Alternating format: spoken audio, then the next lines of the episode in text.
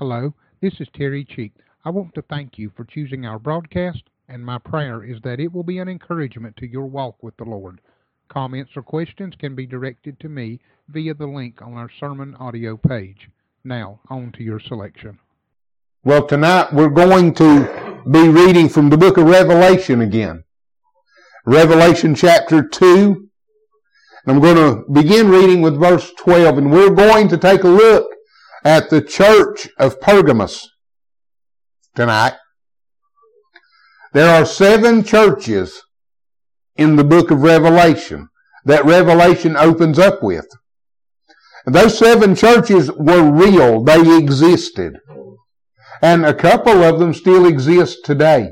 Now, when I'm talking about a church, I'm not speaking of a physical building. I'm speaking of a group of believers a civilization, a city that actually had to had a group of believers.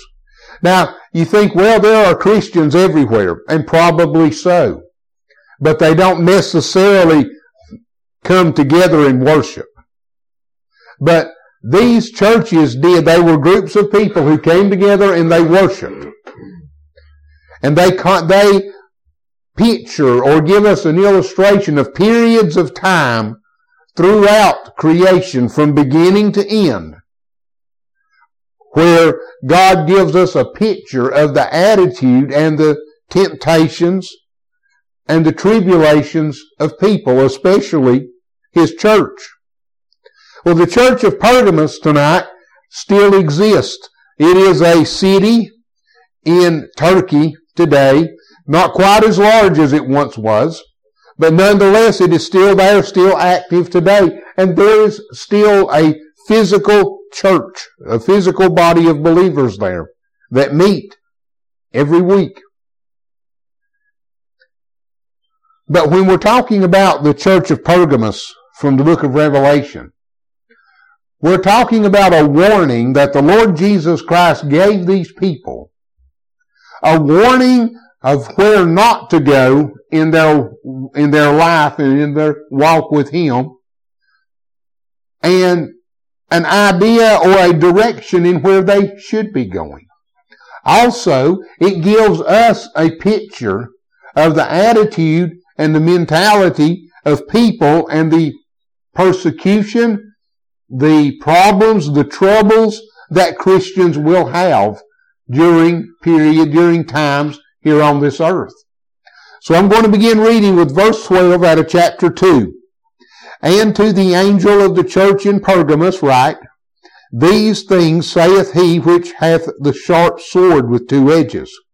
I know thy works, and where thou dwellest, even where Satan's seat is.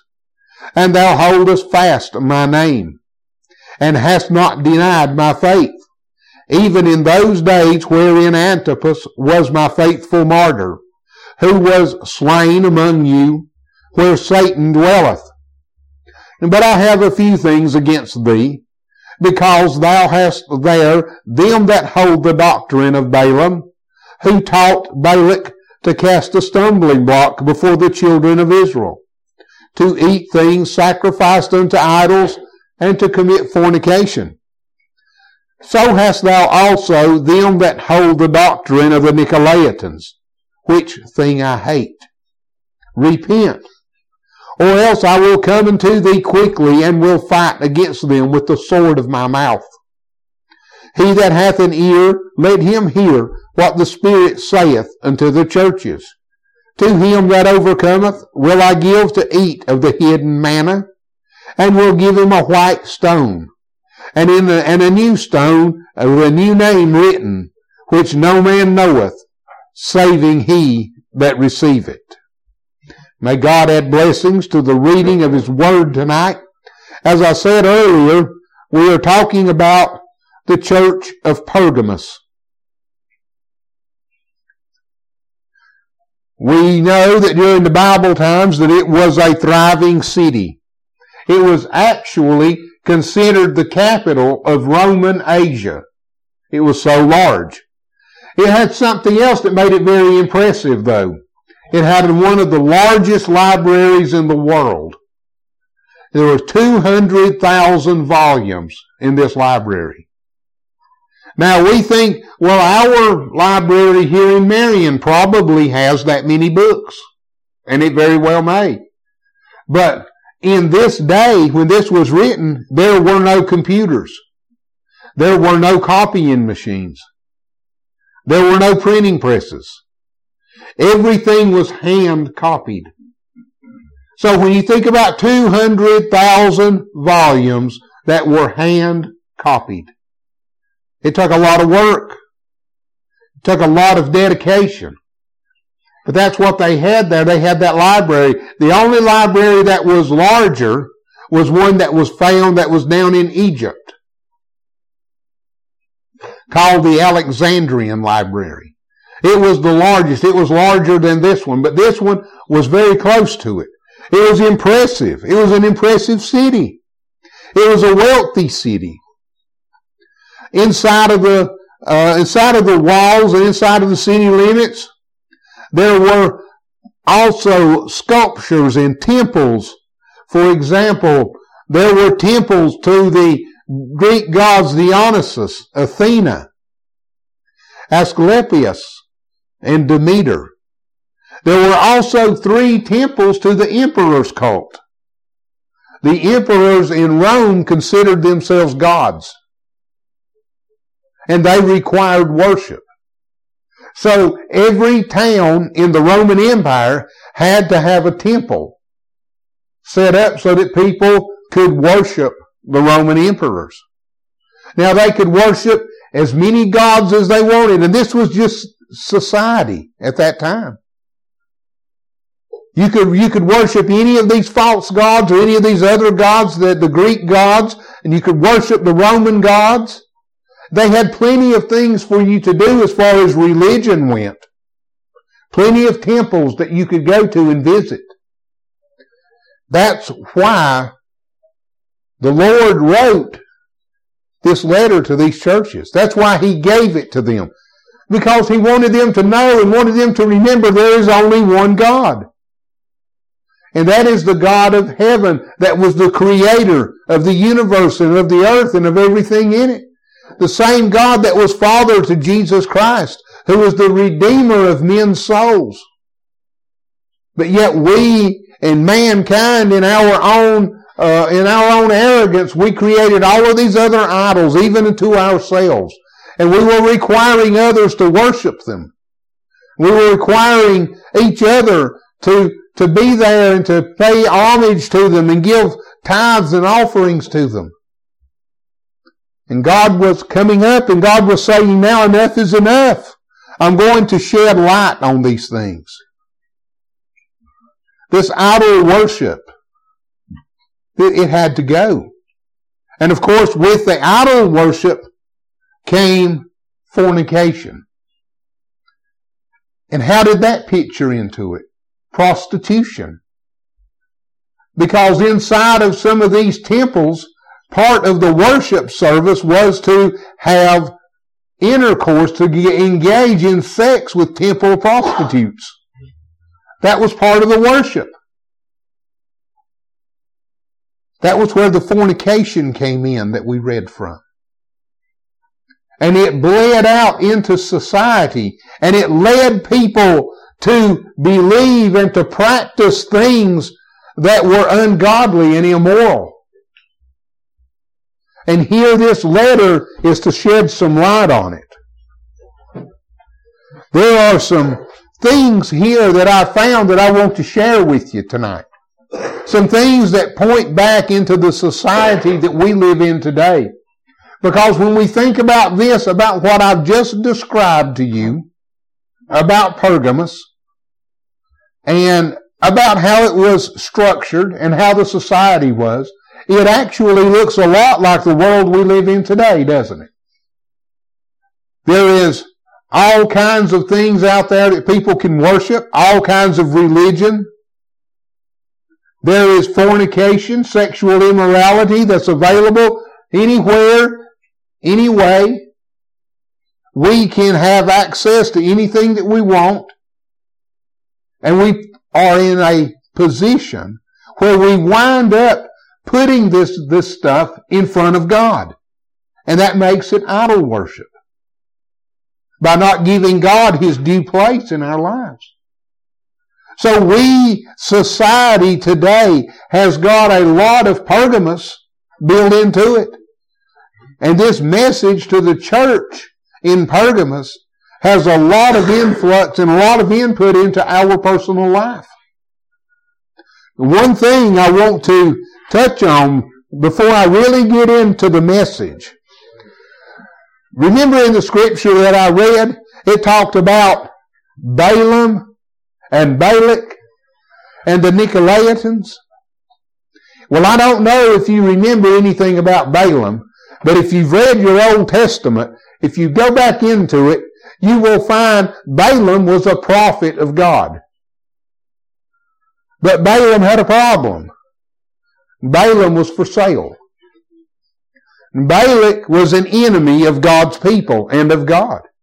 And Balak wanted to overthrow or wanted to take down Israel, God's people. So Balak approached Balaam and he offered him money if he would pronounce a curse against God's people. The only thing Balak didn't realize and didn't understand was the difference between a prophet and a magician. A prophet is not a magician. He don't cast, he don't pronounce cursing. A prophet proclaims a message that God has given him for the people that are present at the time. But old Balaam, being as greedy as he was, he took the money that Balak offered. he took that money and he tried four times to proclaim a curse on Israel. And every time he tried, God took that curse and he turned it into a blessing.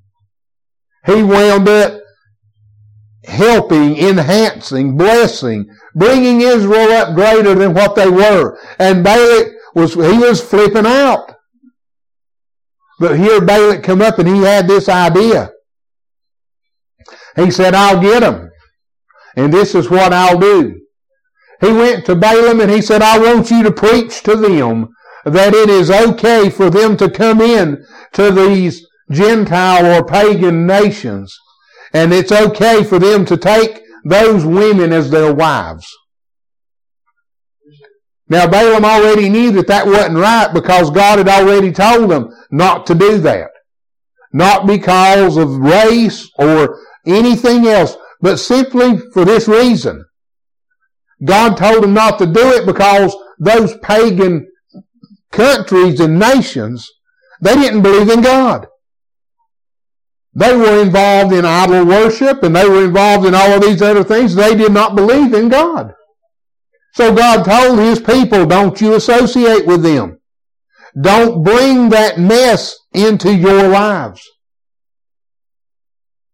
Well, here is Balaam and he starts preaching that it's okay to do that.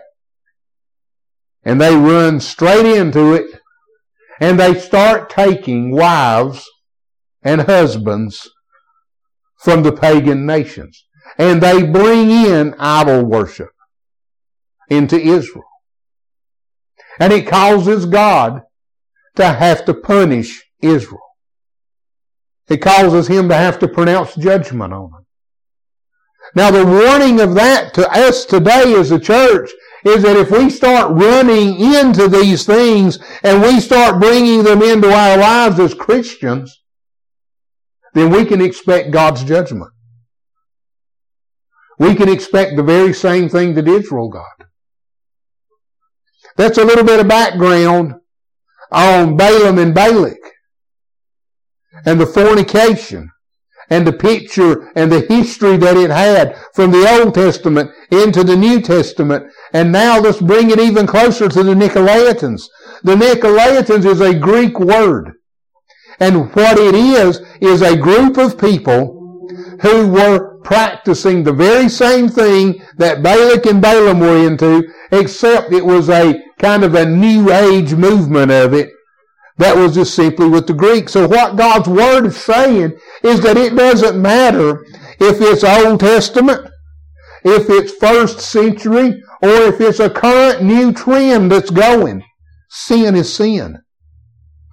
Wrong is wrong. And if we are child, children of God, if we are saved, that salvation is permanent. It doesn't matter when we took it. It doesn't matter when we accepted it. From children up to adults, but it is a permanent, eternal gift. And because of that eternal gift and because of the permanency of it, we've got to treat it carefully. And we've got to be, we've got to handle it with respect and worship to God. And not be introducing into our lives things that God calls sin. So how does the Bible help us? How does this scripture, this little passage of scripture, how does it help us to do that? Some things that I want to share with you tonight. First, the Lord speaks first about a two-edged sword coming out of his mouth. That is the Word of God. The Bible speaks clearly about that two-edged sword. As a matter of fact, in Revelation 116, and out of his mouth went a sharp two-edged sword, speaking out of the mouth of Christ. The words that Christ spoke, they were that sharp two-edged sword. But let's break it down a little further. With a two-edged sword, there's a sharp cutting edge on both sides. So that, there's a purpose there for that. But every word that is used in the Bible, there's a purpose for it. And that two-edged sword, one, what is it? That means it's two purposes. It's got two purposes. The Word of God has two plain and distinct purposes. And the first one is the promise and the message that is contained in God's Word. We have promise after promise after promise in God's Word. We can break them down into two. The first promise is those who accept Christ and are born again as children of God through Jesus Christ will have eternal life. The other side of that message is those who don't are promised eternity in hell. There is no in between. There is no gray area. There is no standing with one foot in heaven and one foot in hell.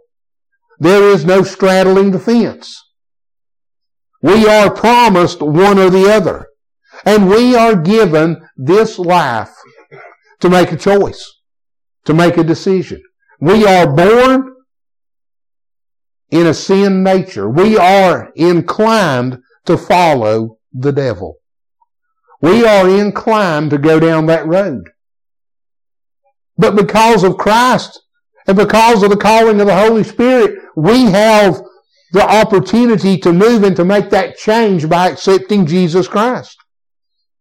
That's the simple part of the division of the message of God's Word.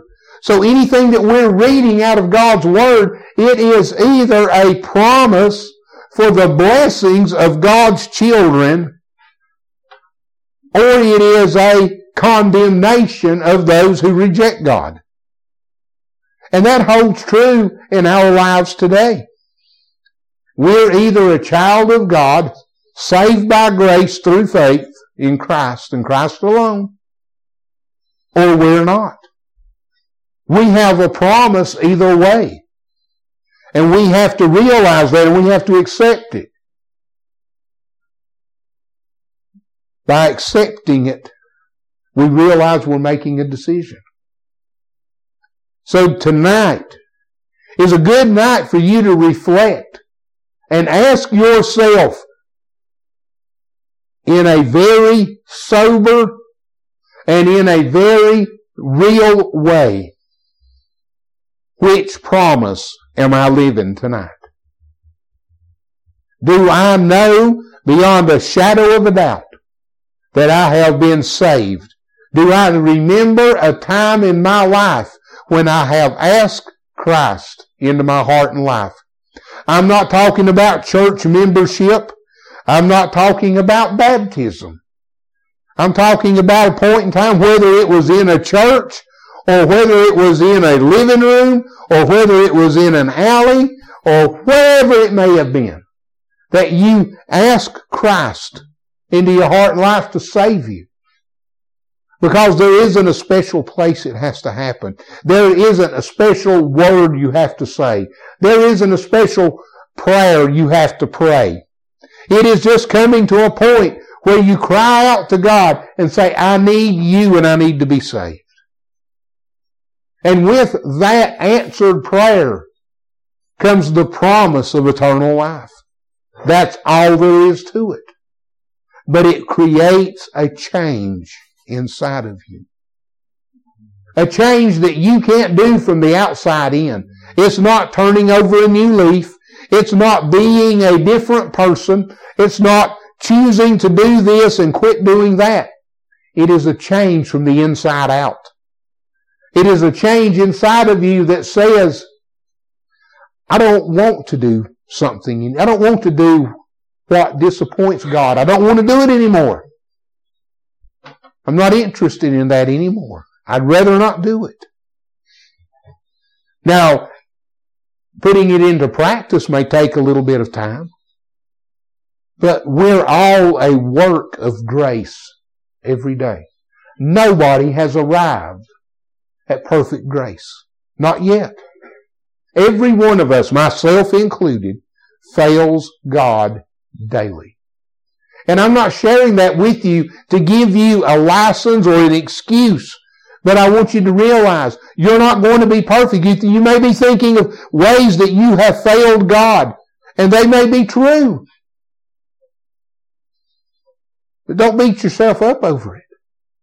Because God's not. All God is saying is pick yourself up, dust yourself off, and come on back. Come on back to me and learn from your mistake. That is the blessing of the two-edged sword of the Word of God. There is redemption through the blood of Jesus, and then there is repentance as we learn to grow in that and learn to live in that redemption. God is a loving, gracious, and kind God. He doesn't turn us away, we turn Him away. God has done everything that could possibly be done to bring us back to Him. The choice of whether to be there or not is up to us. We, re, we either accept Him or we reject Him. It is based on us, not Him. But then there's something else. We have to realize that there is a commendation or congratulations for holding on to the Word of God and for clinging to Him. God congratulates or he, he gives a commendations to those who hold fast, who hold to Him. That doesn't mean again that we got to be perfect, but it means that we're genuine enough to keep coming back to Him. We're genuine enough to keep coming back and repenting and growing and getting stronger and dealing with everything daily. Understanding that life is tough. And God knows how tough it really is. But we know how tough it is. We live it every day. And do we live it every day coming to Him for guidance and direction and peace? Or do we live it every day trying to fulfill something else that's out here that's ungodly? Some some idol, some lust. How do we live it? God wants us to realize that if we stay close to Him and we're trying to follow Him and we keep reaching up to Him, that He's going to be there offering a hand up. He's going to be there offering to get us stronger, to keep us close to Him. He's going to have that commendation. Just like in the scripture, He gave the testimony of the man Antipas. we don't know a lot about Antipas. All we know is that he was someone who clinged to God and clinged to Christianity, to the teachings of Christ. He grew in God daily, even to the point of giving his life for it. To the point of refusing to worship and, and refusing anything of the emperors or of the Roman Empire and refusing anything of that. Those people actually, they killed him for why, for what he believed in. I'm glad and I'm thankful tonight that we don't live in a country where we have to do that.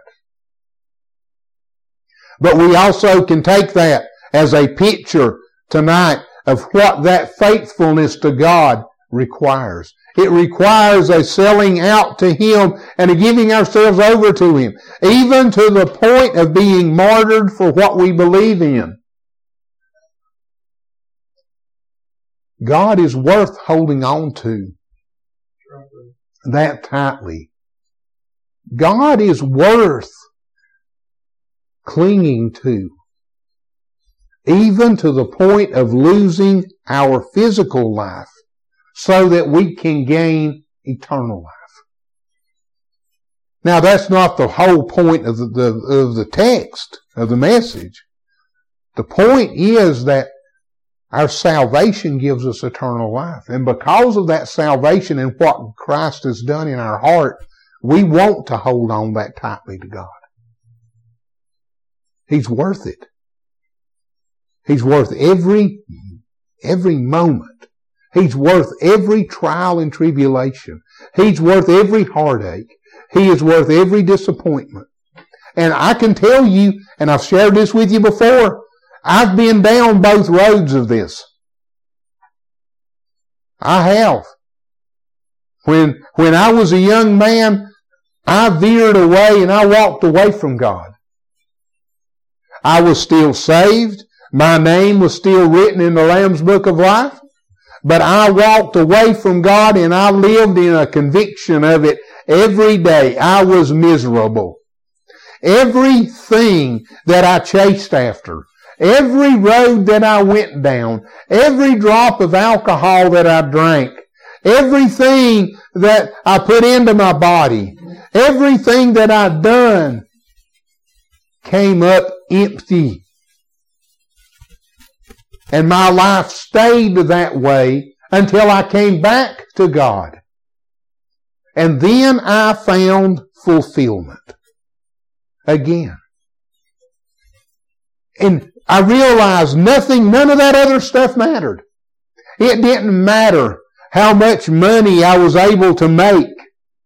If it wasn't being blessed by God, it was worthless. It didn't re- it didn't matter how successful I could become. Unless it was blessed by God, it was worthless.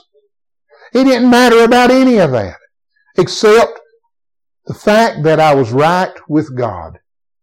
And that's where I have stayed ever since. Ever since that moment when I came back to Him, I've clung to God and I've clung tightly because I know there is nothing any better. There is nothing greater than the blessings that we get by growing in and becoming closer to God. A desire to be with Him. What a wonderful thing it is. There is a commendation. God blesses those who cling to Him, those who desire Him, those that have a hunger for Him. And that hunger is established not by what we can get from Him, but by just being in His presence. And we can be in His presence through Jesus Christ and only through Jesus Christ.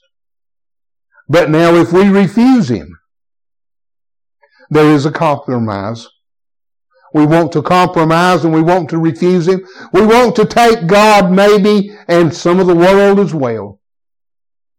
We want to follow the idea and the path of Balaam and Balak and the Nicolaitans.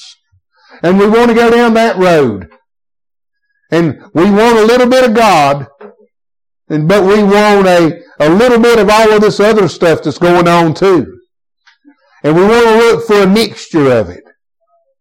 You know what we're going to find? Misery. Go back and read about Balaam in the Old Testament. Go back and look it up and read it. And you'll find out Israel fell into misery.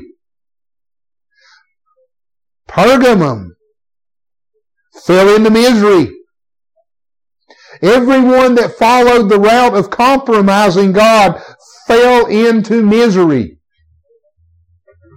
The Roman Empire fell into misery because they rejected God. They wanted to be religious, but at the same time they wanted that religion to honor their leaders in their government.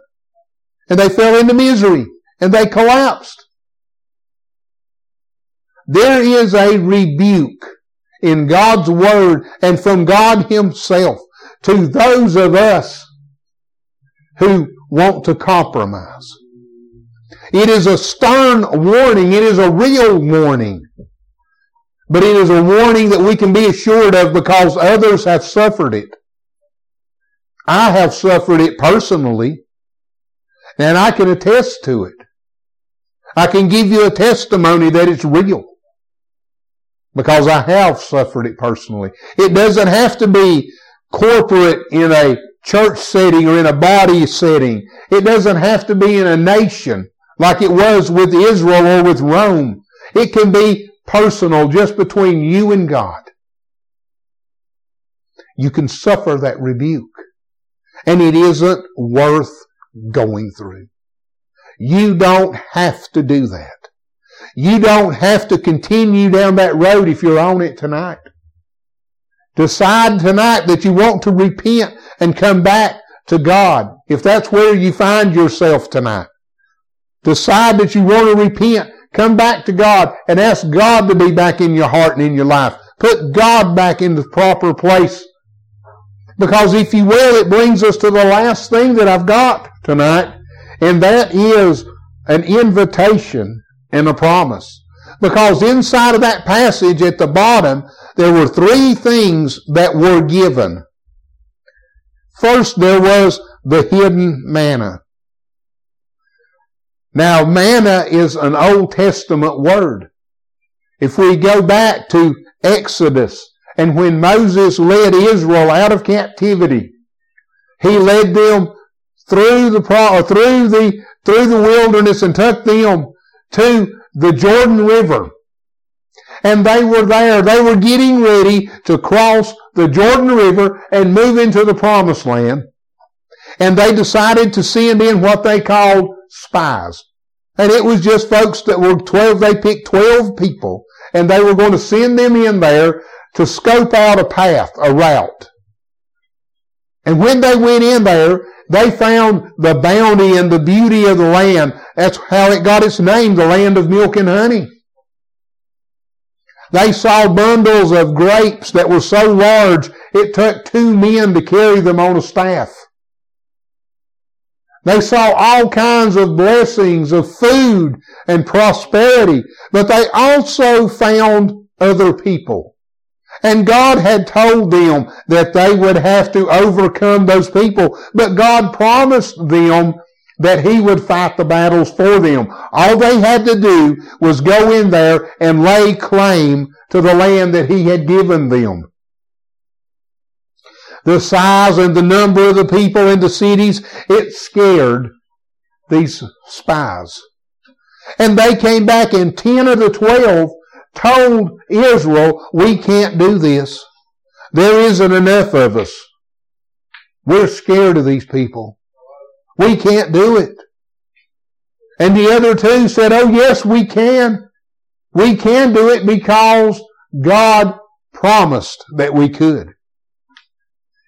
Do you know Israel decided not to follow God? They decided not to follow God, and God said, okay, for your disobedience, you will wander around in the wilderness for 40 years, and when this generation that disobeyed me dies off, then the next generation will have an opportunity to go in. For 40 years they wandered around in the desert. But God still loved them. Even though they disobeyed Him, and even though He had to punish them. He still loved them. He provided for them daily. He provided for their needs daily. Manna was a food source that God gave them and it would pop up at night. And they could go out in the morning and they could gather enough for one day. And that's how they would live. They would eat the manna. And they would live day to day on the blessings of God. And then on the sixth day, because the seventh day was a day of rest, on the sixth day they could gather enough for two days. And then they would eat that for two days and then they would be back on the one day routine. But the point is, God took care of them and provided for them. Even though they were in that condition, they were still His children.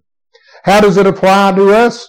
Christ, in His grace and in His mercy and in His love, in giving His life for us on Calvary's cross, is a picture of that manna. If you are His child today, if you are born again through Jesus Christ, yes, God is disappointed when we are disobedient. Yes, God has to chastise us or punish us when we are disobedient. But He loves us enough to still allow the blessing of that blood that covered our sin. So we have that every day in our lives. So that's why the message is there today. To never walk away and stay away from God. If we're there, turn around and come back.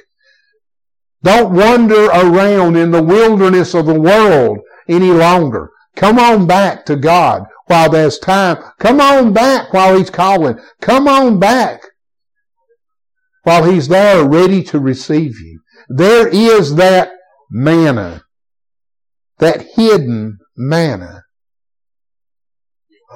that the angel was talking to Pergamos. Also, there was a white stone. And that white stone is the assurance of acceptance by Christ. Especially after being persecuted or rejected by the world. Nobody likes to be rejected. Being rejected hurts. Being rejected makes us feel poorly of ourselves. Being rejected hurts us in many ways. But God wants you to know that whatever that world out there does to reject us, if we are His child, if we know Him personally through Christ, there is no rejection the world can do that will harm us in His eyes. However they may push us away, God's always there with arms wide open, ready to receive us. God has that white stone, that assurance. That whiteness is a picture, that color of white is a picture of righteousness. And that stone is a picture of Christ being the cornerstone. There is a righteous cornerstone there that is given to us for us to cling to and hold on to. And that righteous cornerstone is Jesus Christ. And lastly, there is that new name. And that new name is a symbol of a new person, a new character. When we're saying we're born again, there is a new person that's created inside this body. There is a new person that is brought there and set aside and set apart to do God's work. So what are we going to do with that new person? Moving forward, if you're saved, if you're born again tonight, beginning now, what will you do with that new person that you are? That new character, that new name that you have? Is it going to glorify God? Is it going to continue to glorify God? What will you do with it beginning now, tonight? That's what he was asking Pergamos. He was saying, my son has provided the doorway for all of these eternal blessings. Why do you want to mix them and intermingle them in with the failures and the sins of the world. Come to me, God says. Stay with me. Stay close to me. And let me show you what blessing I can really be in your lives. Let's pray. Heavenly Father and Lord God, thank you for the privilege of bringing your word tonight. Thank you, Heavenly Father, for everything that is uh, that is done these men and the testimony that they have, the strength that they're showing and bringing their lives forward. And Lord, I'm praying that they're reaching out to you for strength and guidance and wisdom in the decisions that they're making. And Heavenly Father, I pray that you will bless these men, that you'll bless this home, this household. Lord, that you will lead them and guide them and direct them in everything that's said and done. In Jesus' name I pray. Amen.